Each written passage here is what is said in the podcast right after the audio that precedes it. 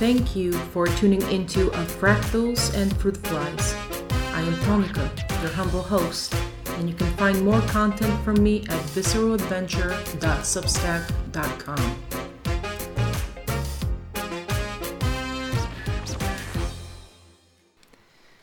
Welcome to the second episode of my audio podcast.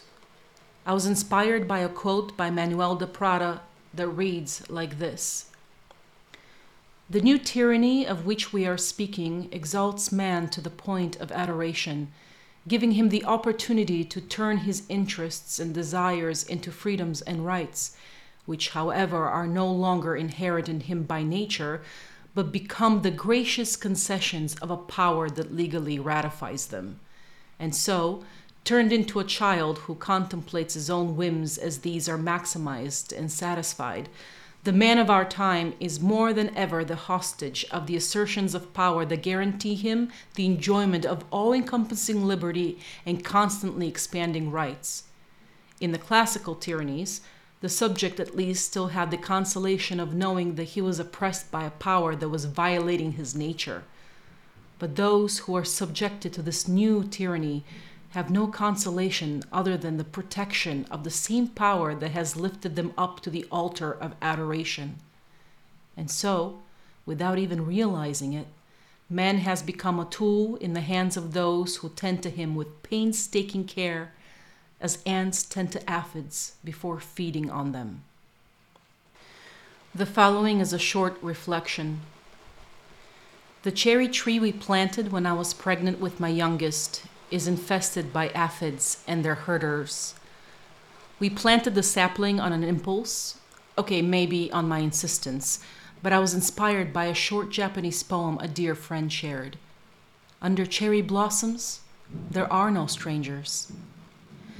The aphids and their herders didn't show up the first year, but made their presence known by the time Frankie Marlowe could walk.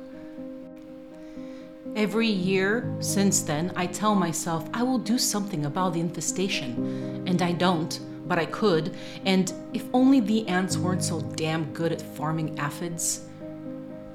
The cherry tree is making very slow progress, growth stunted, burdened by the insects. But blossoms nonetheless appear in the spring, even if, admittedly, strangers less so, because after all, pandemic. The ants play their role diligently, ushering stray aphids back under the leaves to hide them from predators, hacking into the governance of aphid colonies, all the while feasting on the sweet honeydew drops expelled from the aphid's ass. Hey, it's science, okay?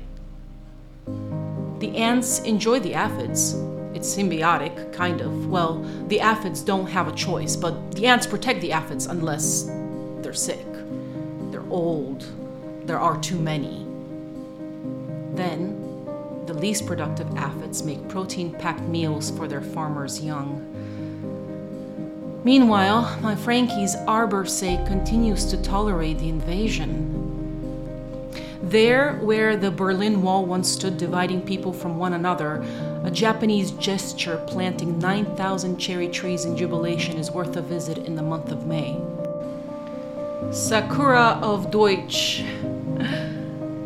We are capable of grand gestures and exponential potential. Honeydew drops expelling sweet creative syrup.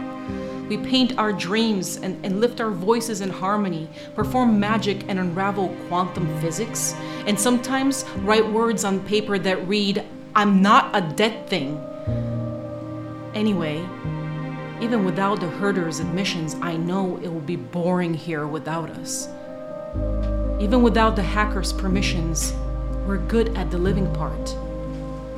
Better at living than the hackers are at herding, I say. When aphid colonies reach maximum capacity, the babies are born with wings because evolution knows how to show up to bat. And although the ants chew off those wings and use the sick and the old and the many for feed, life is still good at the living part. So we go on planting cherry trees and watch them blossom and maybe get infested, and occasionally a stranger becomes a friend. As pillars crumble, as leaders are exposed and deposed and disposed, as empires fall apart, the powers that shouldn't be abandoning their posts like the ones diligent ants did at the sign of the first frost. All the while, evolution biding its time before it comes up to the plate.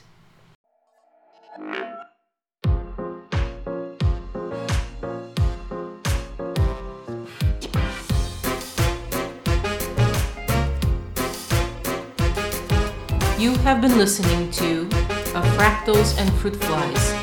You can find more content at visceral adventure dot substack dot com. I'm your host, Tonika, and I want to thank you for being a part of my journey.